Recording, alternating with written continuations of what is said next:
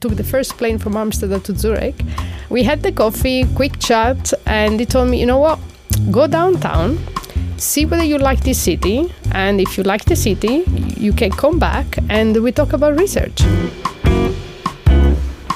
In this episode, I'm talking to ETH alumna, chemist, and woman leader Margarita Fontana.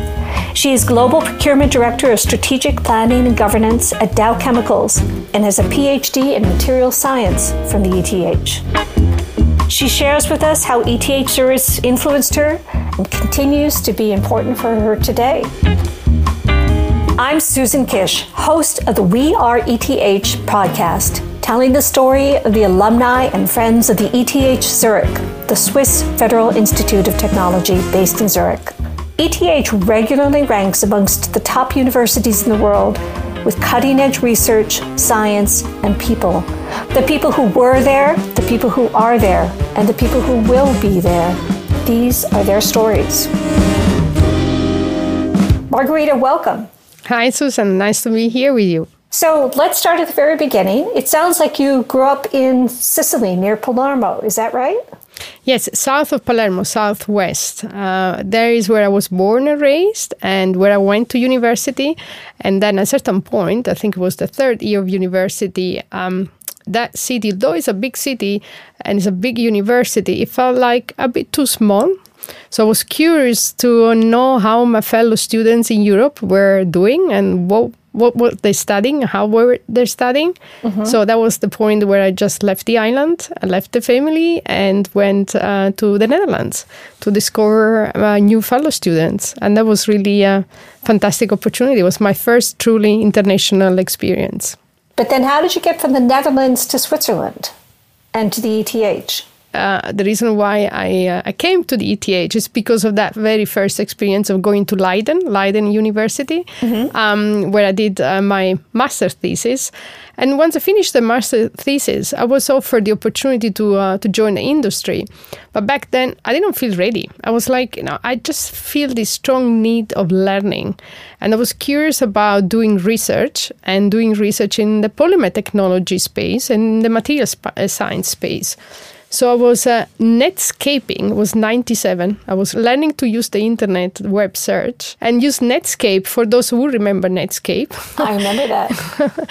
I was uh, typing polymer research, uh, polymer technology research, and the first two hits were one from ETH and the second University of Grenoble. So I wrote to both professors uh, who turns out to be friends, by the way, good friends. And uh, I engaged in a conversation with Paul Smith, who was leading the polymer uh, technology group here at the ETH, who um, invited me to just come over and have a conversation. So you got on a plane down to Zurich and you said, you discovered the town, you looked at the view, you said, this is the place for me? Pretty much so. Actually, it was Paul, Paul Smith, who invited me, and I, I came here with all uh, um, ideas of which field I wanted to research, and uh, I took the first plane from Amsterdam to Zurich. We had the coffee, quick chat, and he told me, you know what, go downtown. See whether you like this city, and if you like the city, you can come back and we talk about research. But if you don't like the city, that's fine. We will talk about research, but from a distance. So, okay, that sounds like as an interesting person and team to hang out with. So you walk down to the main the main train station and then just walk through the city. I walked down uh, from Central all the way to Bellevue, and guess what? It was a June morning, sunny, oh. beautiful day, and I fell in love with the city. So it was like, if that's the first part of the test, I think I, I made it. So I went back. I told Paul, if it is for the city, I'm all in. Um, and, and then we went for lunch, and then we started talking about research. Fantastic. That is a great story. And then after you went to the ETH, you did your you got a PhD. How long did that take you? It was almost four years and uh, one patent because we had to publish a patent uh, demonstrating that the research we were doing it was actually something that we could apply, huh. um, which was very very interesting. It was it was not an easy ride, but it was a, a fantastic one. So um, it was it's been an experience that prepared me for the corporate world. Although back then I could not recognize that. But there was a, a lot of learning uh, on how to uh, manage a project, how to deal with an international team, how to lead within that team. And, and the outcome was a wonderful one. It was really one that prepared me for even the job I'm doing today. And what was the topic of your thesis, just as a, a side note? Yeah, it was uh, semiconducting materials, but not conventional ones. Semiconducting materials are, are, based on silicon material. Yeah. And we were trying to do something which was a bit hybrid. We had an organic part and an inorganic part. So oh, with cool. unconventional precious metals, I was working with platinum, very, very noble. So after you completed your doctorate and got your PhD, if I understand correctly, then you decided to get an MBA. Uh, yeah, well, there was quite some years of experience in between. I went to okay. the industry because uh, back then I, I felt ready to work in the industry. So I worked for six years uh, in the industry, first with a technical uh, job, uh, really leading a, an advanced materials lab where we, we were lucky enough. I was continuing a bit of the research that I was doing at ETH. That was my entry point into the corporate world. Mm-hmm. And then I moved more towards uh, innovation uh, management and uh, new new ventures. So really still working in the innovation space, but more from a, to a managerial angle. And then I decided, okay, I, I'm ready to, again, continue learning. Um, mm-hmm. was ready to move on, do different job, but I did not feel equipped to move more towards the commercial side of, of the of the house, so to say. Yeah, and then I pursued the MBA at uh, INSEAD, which has been another life changing experience. I can imagine. And it sounds like you had to make that decision right in the midst of the financial crisis. It was exactly on the 15th of September 2008, oh uh, the day Lehman Brothers declared bankruptcy. Yeah. And, um, you know, back then I had to go to my uh, second level, was the CTO of the company, to convince him to endorse me the time to go back to school. And obviously, the reaction of, of, of that person, who, by the way, is an ETH alumni, told me, uh, Margherita, but why now? Why do you want to go back to, to school? we were in the middle of an acquisition of our company by a bigger company. Huh. And they told me, no, just stay put, see what happens, and then we take it from there. And I told him, Martin, I actually, just because all these things are happening at the same time, I really feel the urge to go back to school. And um, he supported me. One week later, was on a train to Paris. Fantastic. And INSEAD is such a well renowned and well regarded school for an MBA. What was the difference? What were the key differences between getting your MBA at the INSEAD and doing that PhD at the ETH? How would you summarize sort of the top differences between those institutions and those kinds of programs? I think uh, coming at the ETH was really coming to a school of a different level. So you, you have to develop um, the competencies, but also the discipline of delivering on your uh, mandate, which for me was my PhD, right? With, with all the project work, with all the complexity uh, to manage that equipped me to go to INSEAD. When I reached INSEAD, although when I arrived, I thought was like the person with the least experience and the least to offer to the audience, I felt very, very small among the crowd. Uh-huh. I just realized that actually what the ETH had given me was something of a unique value proposition that many of my fellow at INSEAD did not have. Actually, I was the among the only two students with a PhD from a technical school. Mm-hmm. So it turned out that uh, probably without ETH, I would not have been uh, very well equipped to go to INSEAD. So you're able to hold your own with the bankers and the McKinsey consultants and uh, other your peers within those classes. Yes, not on day one because on day one I did not feel that confidence, but day two I was on my feet. Yeah, that's, that's a quick recovery.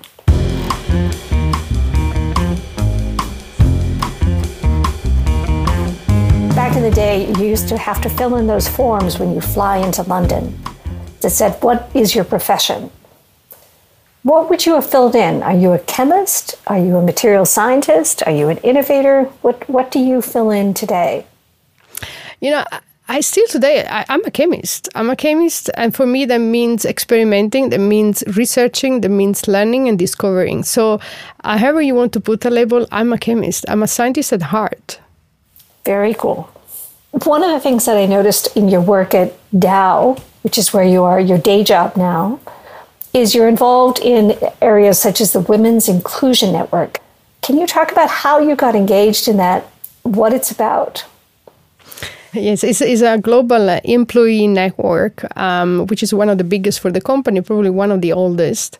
And with the mission of creating equality, and driving equality from the shop floor all the way to the boardroom. Hmm. The reason why I got involved is, is a very simple one. When I joined Dow, I didn't feel included at first. Although I was coming in with a PhD into a company who is a polymer science and material science company, mm-hmm. people were reminding me that I was a newcomer and probably I wouldn't last long in the company. That was like more than 12 years ago. And I thought, you know what? I have a choice. Either prove everyone wrong or I leave. So before I leave, let me try to see whether I can prove everyone around me wrong. And um, I actually did. And that's the reason why I'm still with Dow, because I start driving the changes from my chair, from where I was sitting. Start engaging in conversation, raising awareness about what the real issue was and what the great opportunity, uh, business opportunity ahead of us was.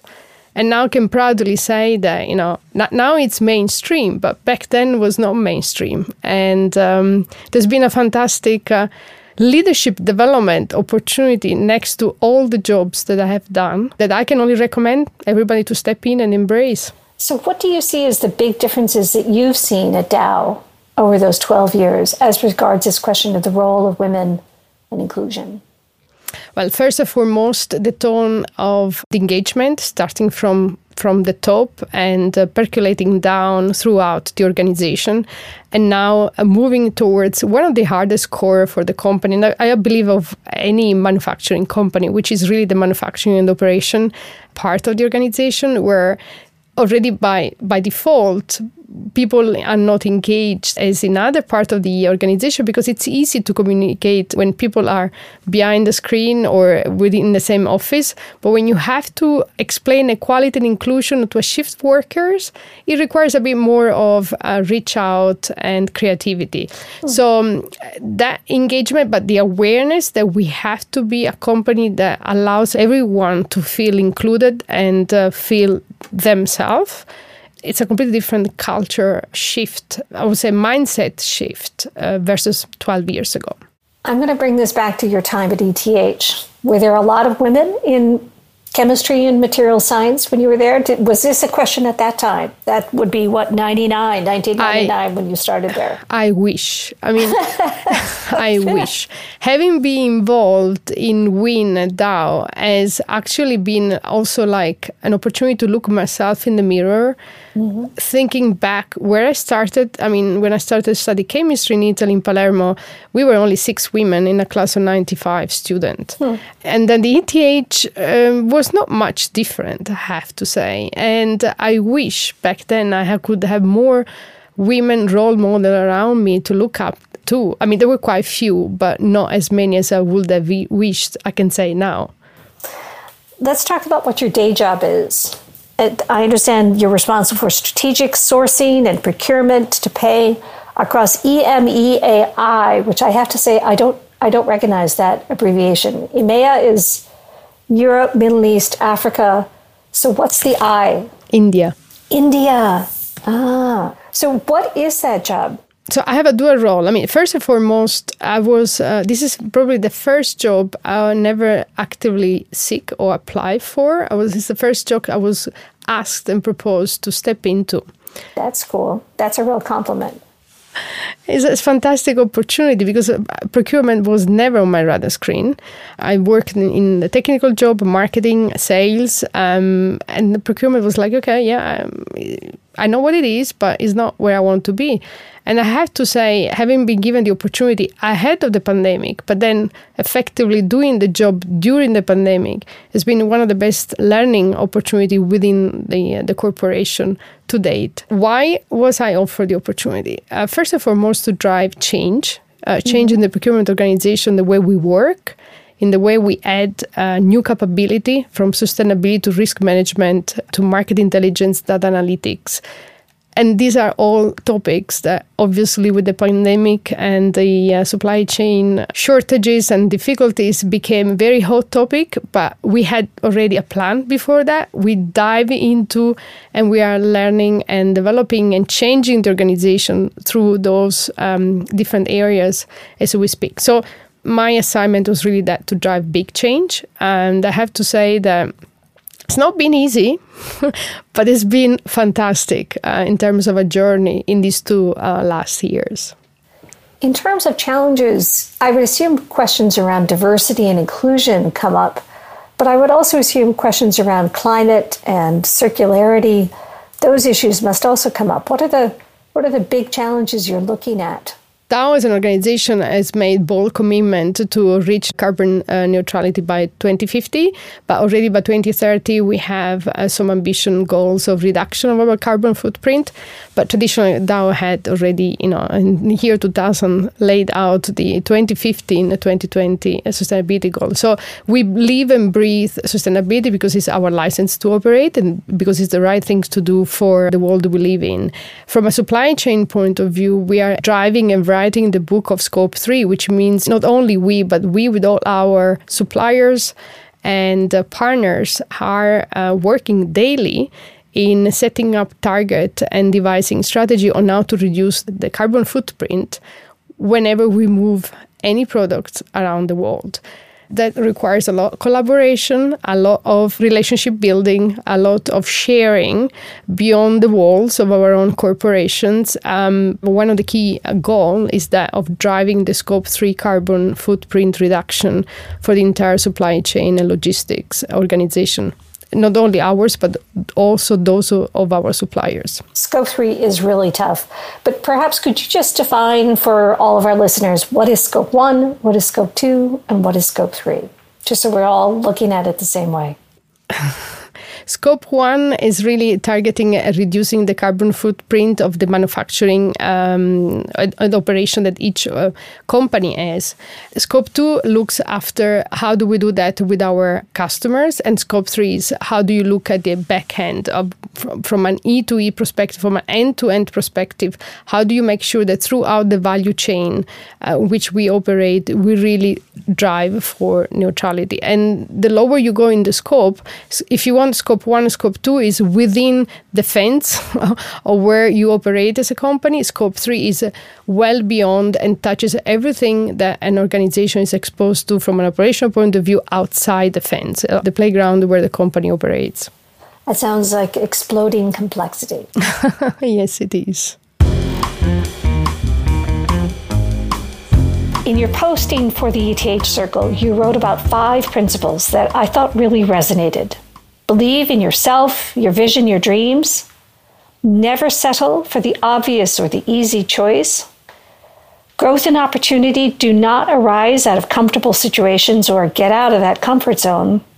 Be ready to explore less obvious paths and have the courage to embrace uncertainty. I thought these were just fabulous ideas and principles and just wondered how did you how did you come up to articulate them?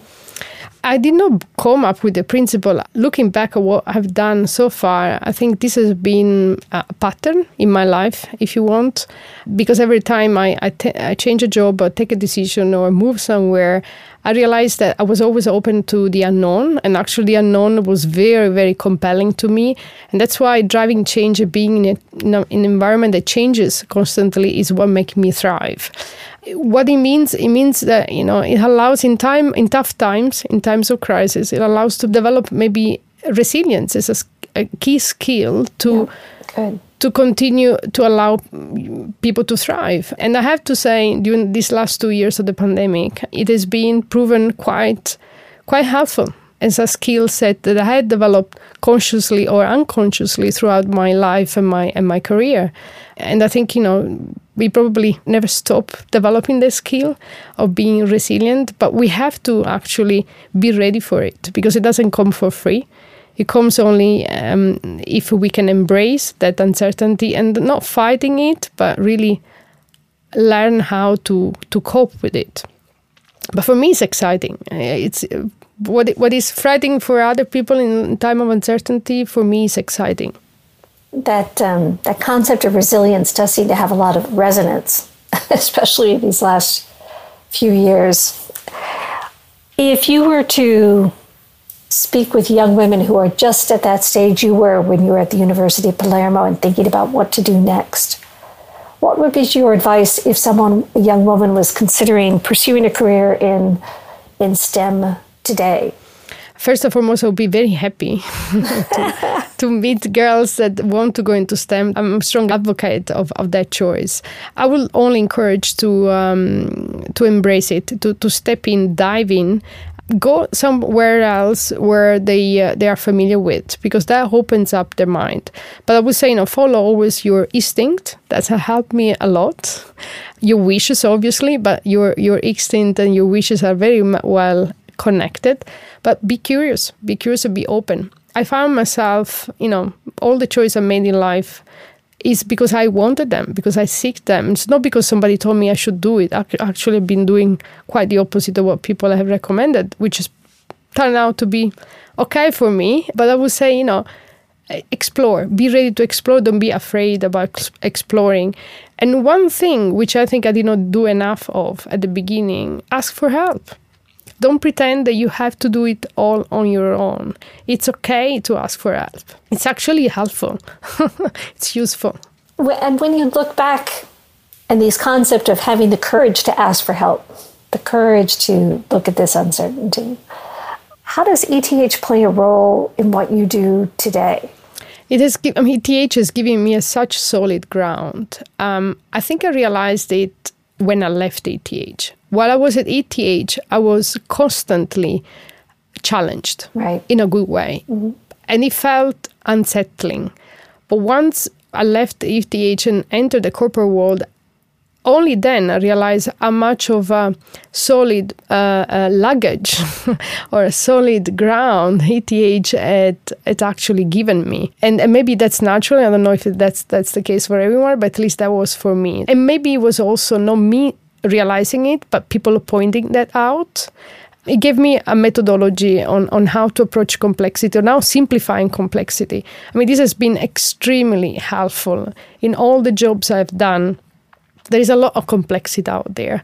And if there's one thing that ETH teaches you and, and give you the, the opportunity to learn is really how to rationalize, approach problems, trying to simplify them, and then uh, try for, for a collaborative uh, solution for it. That's very powerful. Having walked down along the Limmat on that day in June, in whatever, 1999, what is your favorite place today to have a cup of coffee in Zurich? It's the uh, the Cafe Odeon. It was the end of that walk. Yeah. There is actually where I stopped. I had a coffee and was like, Wow, that's nice. And when you were a little girl growing up in Sicily, what was it you wanted to be? I wanted to be uh, able to have to see the world and to have friends everywhere in the world. That was my dream. Uh-huh. And there was another idea back in my head that I wanted to become a doctor, but back then was a medical doctor. Growing up, I realized that that was not for me at all. I became a doctor of different kind that worked out, and uh, I can proudly say and happily say that I have friends in quite a few countries in the world. So, to date, I can say that I have reached the wishes or the dreams that I had as a small child, and I'm very happy about that. That is just wonderful. Thank you, Margarita. Thank you for your conversation, and thank you for your insights. Thank you, Susan. I'm Susan Kish, host of the We Are ETH podcast series. Please subscribe to this podcast and join us wherever you listen. And if you have a moment, give us a good rating on Spotify or Apple if you enjoyed today's conversation. I'd like to thank our producers at ETH Circle and Ellie Media. And thank you, our listeners, for joining us.